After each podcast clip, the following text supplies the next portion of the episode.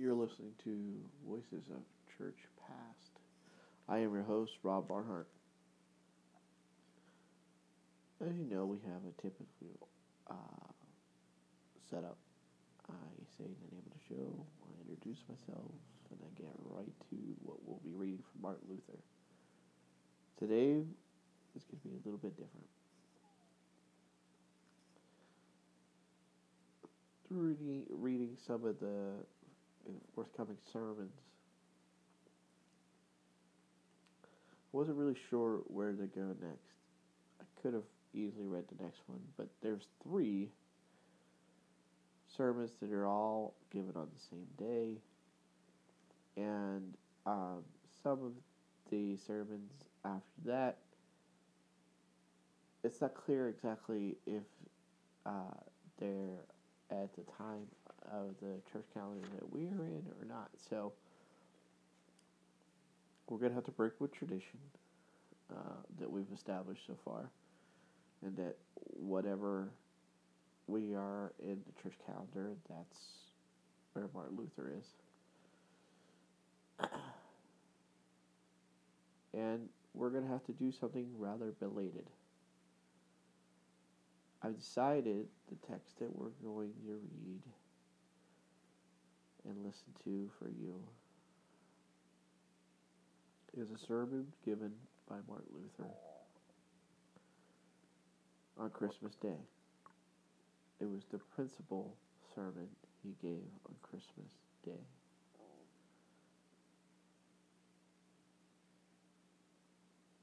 The text in which he's remarking on is John 1 1 through 14.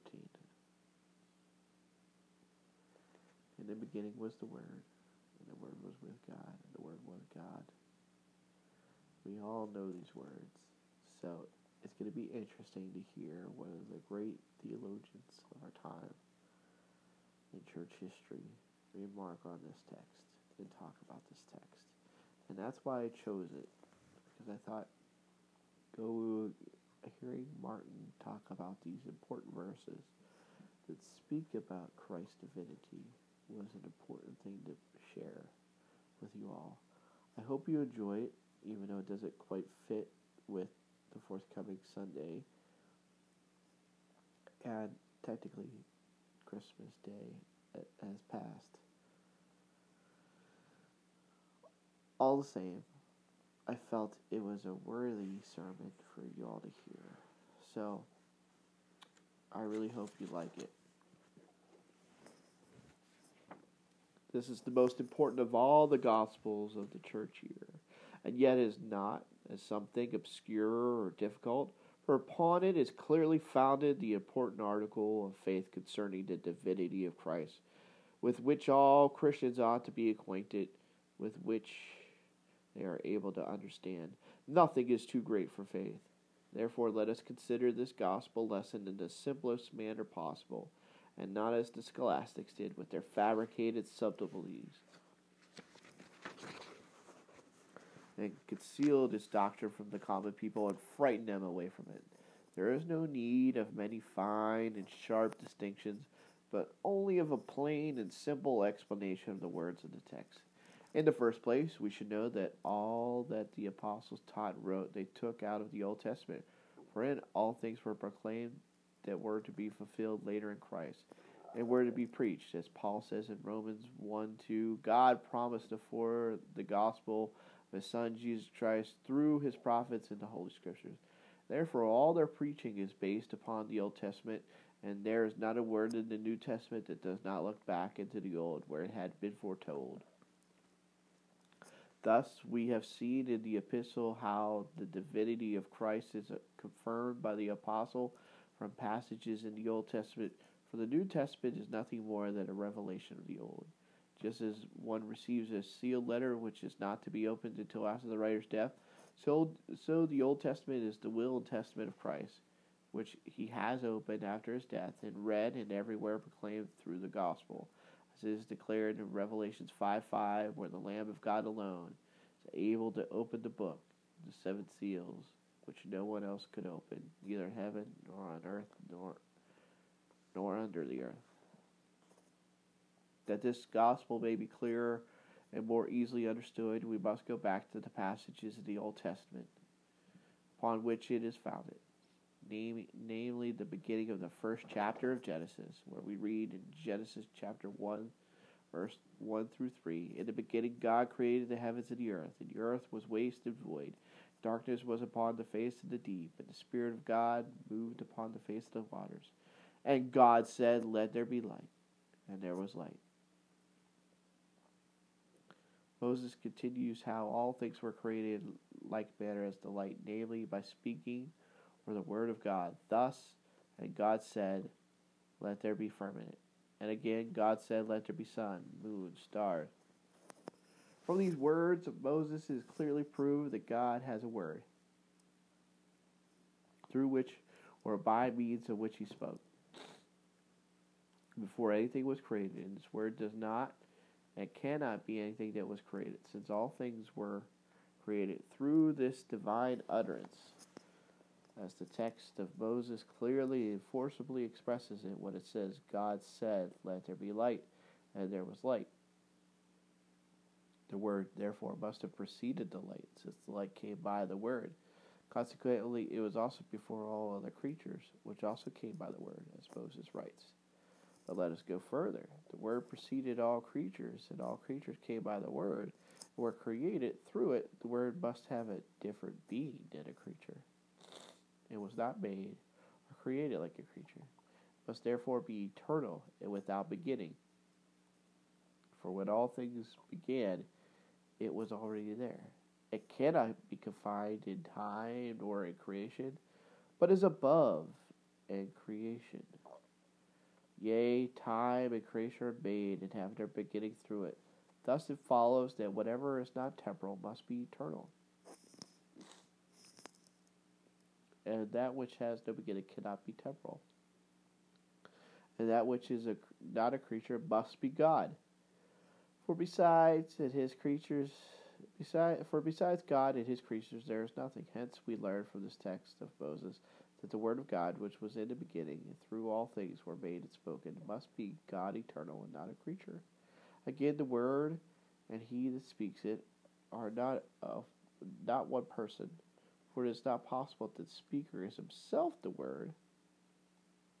What sort of speaker would he be? Who is himself the Word? He must be. He must needs be a mute, or the or the word must needs sound of itself without the speaker. But Scripture here speaks in strong and lucid words. God said,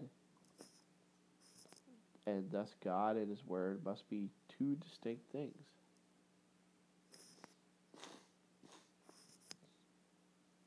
If Moses had written, there was an utterance. It would be so evident that there were two, the Word and the speaker. But when he says God said, and names the speaker as word, he forcibly states that there are two, that the speaker is not the word, word is not the speaker. The word comes from the speaker. It has its existence not of itself, but from the speaker. But the speaker does not come from the word, nor does he have his existence from it, but from himself. Thus, the words of Moses point conclusively to the fact there are two persons in the Godhead from eternity for all creatures, that the one has its existence from the other, first has its existence from nothing but itself.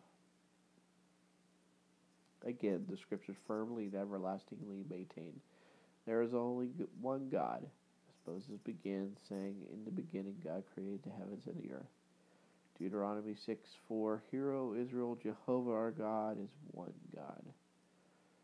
Thus, the Scriptures proceed in simple, comprehensible words and teach such as exalted things so plainly everyone may well understand them, and so forcefully no one can gainsay them. Who is there that cannot hear understand from these words of Moses that there must be two persons in the Godhead, yet but one God, unless he wishes to deny the plain Scriptures? Again, who is there so subtle as to be able to contradict this doctrine. He must distinguish or keep apart the word from God, speaker, And he must confess that it was before all creatures, and that creatures were made by it. Consequently, he must surely admit it to be God. For besides the creatures, there is nothing but God. He must also admit that there is only one God. The scriptures forcefully conclude that these two persons are one perfect God, that each one is the only true, real, and perfect God who has created all things. The speaker has his being not from the Word, but that the Word has its being from the speaker. Yet he has his being eternally from eternity and outside of all creation. The Arian heretics intended to draw a mist over this clear passage and to bore a hole in the heavens as they could not surmount it. Said that this word of God was indeed God, not by nature, however, but by creation. They said that all things were created by it, but it had also been created previously. And after that, all things were created by it. This they said from their own imagination, without any authority from Scriptures because they left the simple words of Scriptures and followed their own fancies.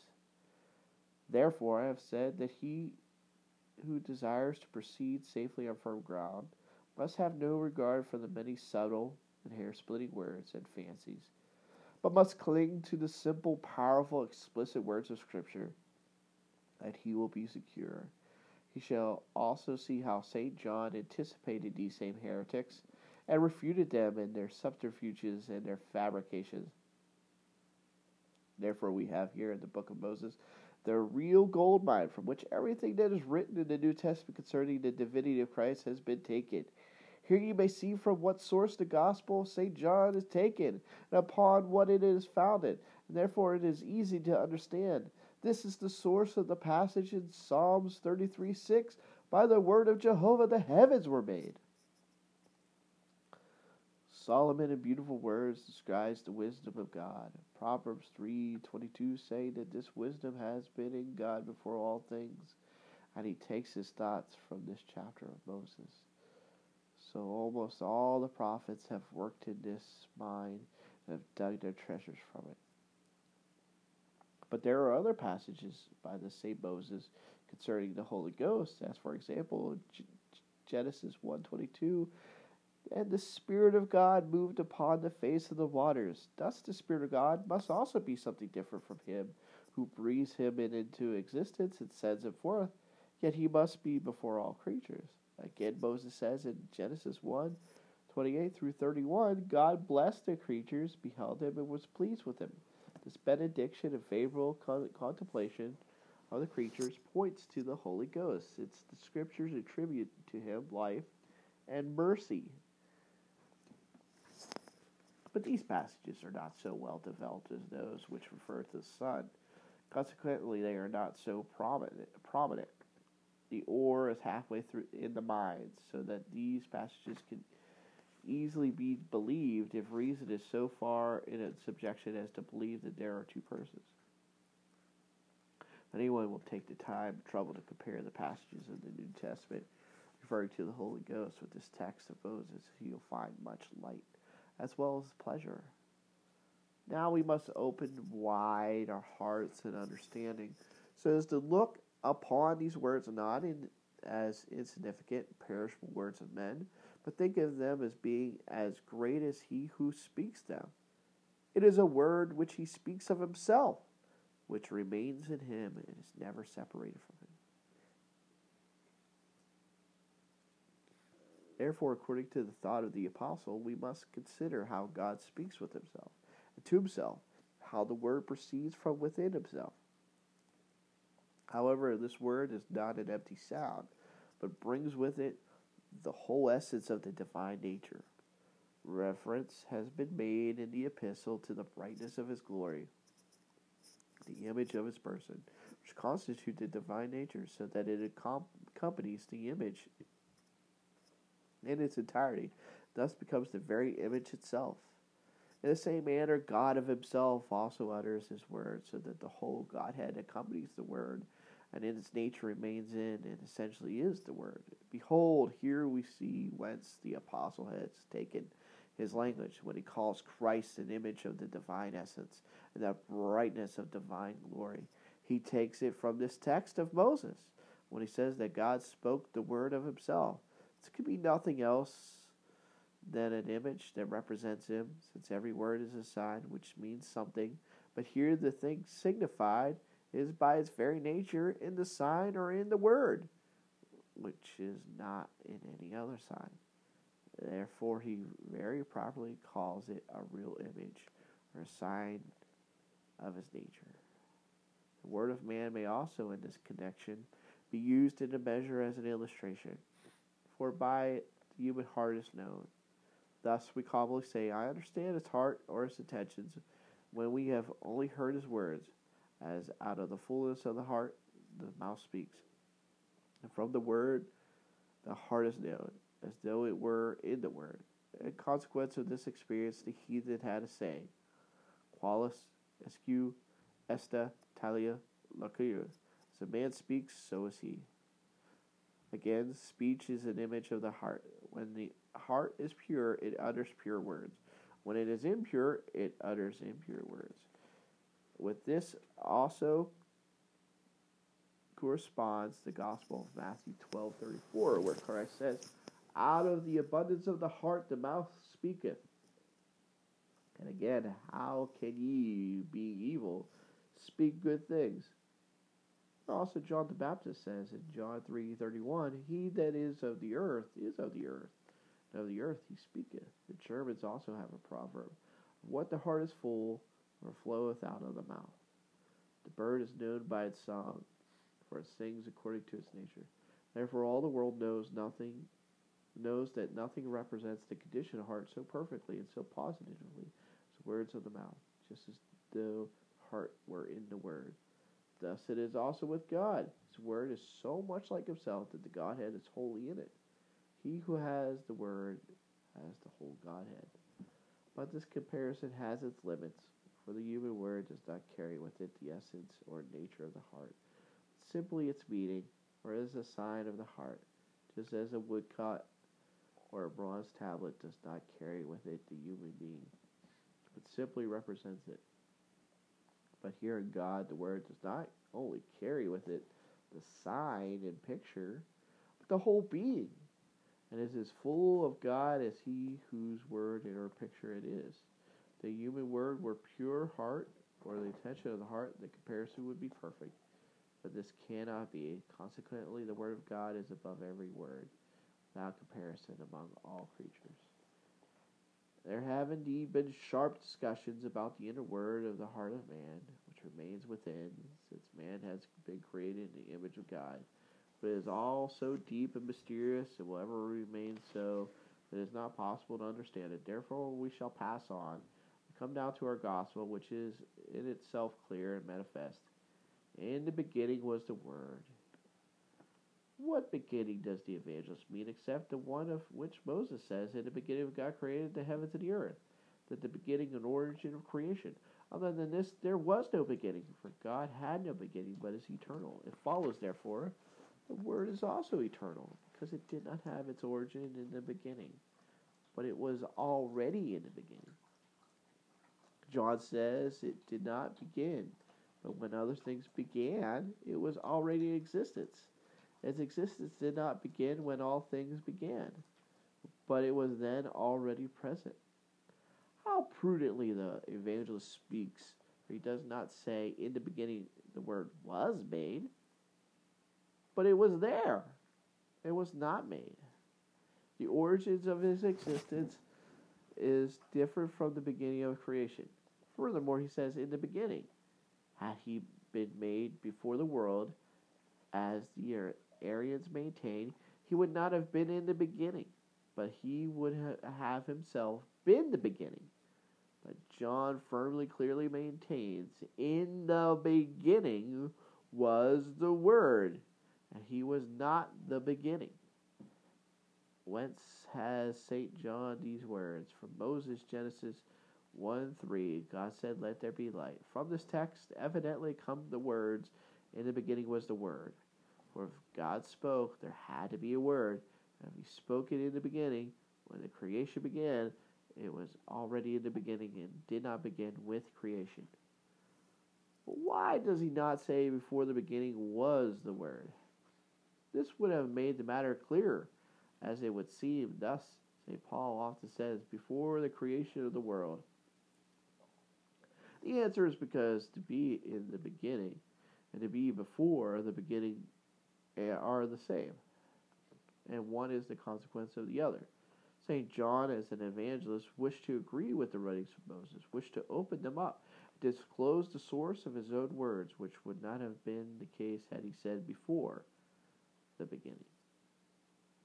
Moses says nothing of that which was before the beginning, but describes the word in the beginning in order that he can the better describe the creation which is made by the word. For the same reason, he also calls him a word, when he might as well have called him a light, life, or something else, as is done later. Moses speaks of a word, now not to begin, and to be in the beginning are the same as to be before the beginning. But if the word had been in the beginning, and not before the beginning, must have begun to be before the beginning. So the beginning would have been before the beginning. Did you catch that? Which would have been a contradiction. Would be the same as though the beginning were not the beginning. Therefore, it is put in the masterly way. In the beginning was the Word so as to show that it has not begun, consequently must necessarily have been eternal before the beginning. The Word was with God. Where else should it have been? There never was anything outside of God. Moses says the same thing when he said, writes, God said, Let there be light. Whenever God speaks, the Word must be with him. But here he clearly distinguishes the person, so that the Word is a different person than God with whom it was This passage of John does not allow the interpretation that God had been alone, because it says that something had been with God, namely the Word. If he had been alone, why would he need to say the Word was with God? To have something with him is not to be alone or by himself. It should not be forgotten that the evangelist strongly emphasizes the little word with, for he repeats it and clearly expresses the difference in persons to gainsay natural reason and future heretics. For a while, natural reason can understand that there is but one God, and many passages of Scripture substantiate it. And this is also true, yet the Scriptures also strongly oppose the idea that this same God is only one person. Thus, there, thus arose the heresy of Sabellius, who said the Father, Son, and Holy Ghost are only one person. And again, Arius, although he admitted that the Word was with God, would not admit that he was true God. The former confesses and teaches too great a simplicity of God, the latter too great a multiplicity. The former mingles the persons, the latter separates the natures. But the true Christian faith takes the mean, teaches and confesses separate persons, and an undivided nature. The Father is a different person from the Son, but he is not another God. Natural reason cannot comprehend this, but must be apprehended by faith alone. Natural reason produces error and heresy. Faith teaches and maintains the truth, for it clings to the Scriptures, which do not deceive nor lie. And God was the Word. Since there is but one God, it must be true that God Himself is the Word, which was in the beginning, before all creation. Some change the order of the words and read, and the word was God. In order to explain that this word is not only to explain that this word not only is with God and is a different person, but that it is also in its essence the one true God with the Father. But we shall leave the words in the, in the order in which they now stand. And God was the Word. And this is also what it means. There is no other God than the one and only God. And this is the same God must also essentially be the Word of which the evangelist speaks. So there is nothing in the divine nature which is not the Word. It's clearly stated that this Word is truly God, so that it is not only true that the Word Word is God, but also that the that God is the Word. Decidedly, this, this, as this passage opposes Arius, who teaches that the Word is not God, so strongly it appears to favor Sabellius, for it speaks as though it mingles the persons. It thereby revokes or explains away in the form of passage, separates the person and says the Word was with God. But the evangelist intentionally arranged his words so as to refute all heretics. Here, therefore, he overthrows Arius and attributes to the Word the true essential of the Godhead by saying, and God was the Word, as though he would say, I do not simply say the Word is God, which might be understood as though the Godhead was only asserted of him and was not essentially his as you, Arius, claim, but I say, and God was the Word, which can be understood no other way than that this same being, which everyone calls God, guards as such, is the Word. Again, the Sabellius and reason may not think that I side with them, mingle the persons, or revoke what I have said on this point. I repeat it and say again, same was in the beginning with God. The Word was with God, with with God, and yet God was the Word. Thus, the evangelist contends that both assertions are true. God is the Word, and the Word is with God. One nature of divine essence, yet not one person only.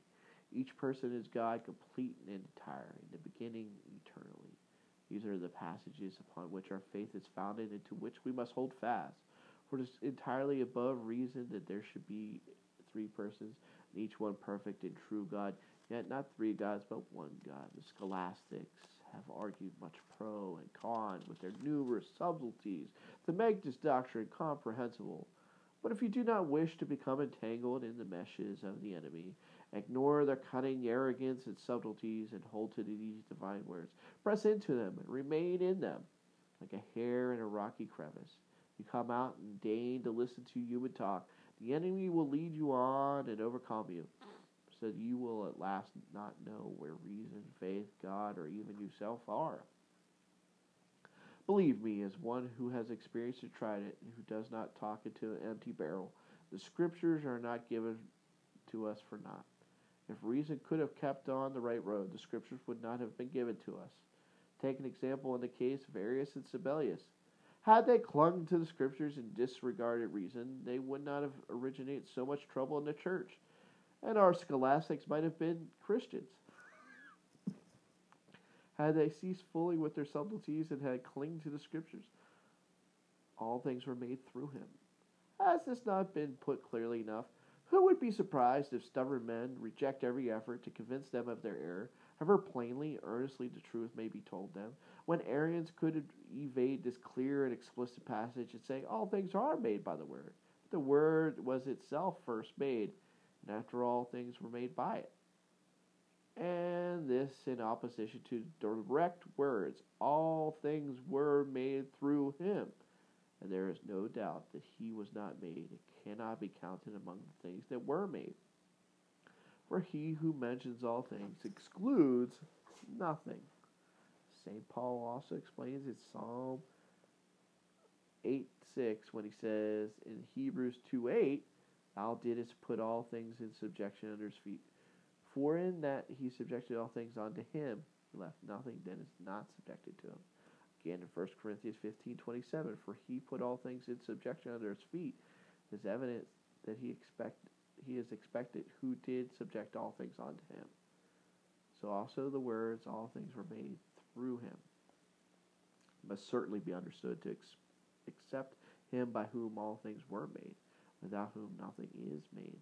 This passage is also based upon the first chapter of Genesis in chapter 1, verse 7, where all created things are mentioned which God has made in each case, it is said, and God said, and it was so, in order to show they were all made by the Word.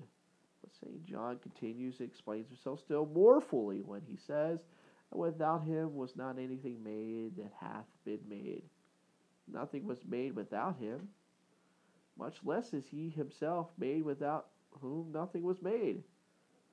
Accordingly, the error of Arius should never have attracted any attention, and yet it did. There is no need of comment to explain the Word is God and the real creator of all created things, since without him nothing was made that ever was made.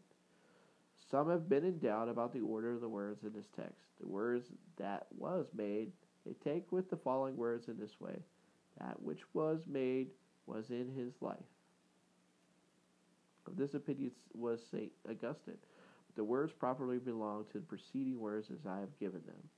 Thus, and without him was not anything made that hath been made. He means to say that none of these things that are made are made without him, so that he may more clearly express that all things were made through him. He himself was not made. In short, the evangelist firmly maintains that the Word is true God, yet not of himself, but of the Father. Therefore, we say, made through him and begotten of the Father.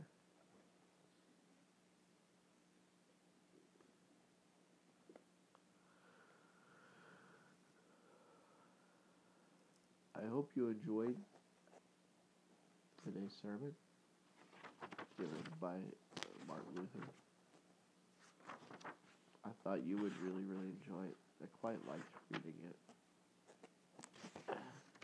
It's quite a different argument than I've heard given by other people in the modern era uh, uh, uh for the divinity of Christ.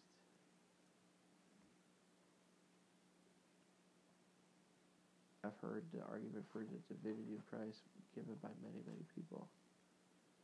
And there was something so simplistic about Luther's explanation over against what we modern Christians would wish to say about it.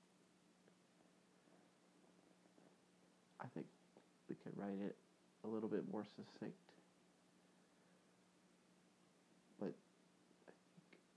in the future, when I have such conversations, I'll strive to get closer to Luther than our modern day theologians when it comes to the divinity of Christ. So this was given on Christmas Day. It was the third sermon given on that day. It was the principal sermon. And it was in regards to the text of John 1, 1 through 14. Thank you for listening to Voices of Church Past. I am your host, Rob Barnhart. May God bless you and keep you steadfast in one true faith till life everlasting. Till next time, take care. God bless.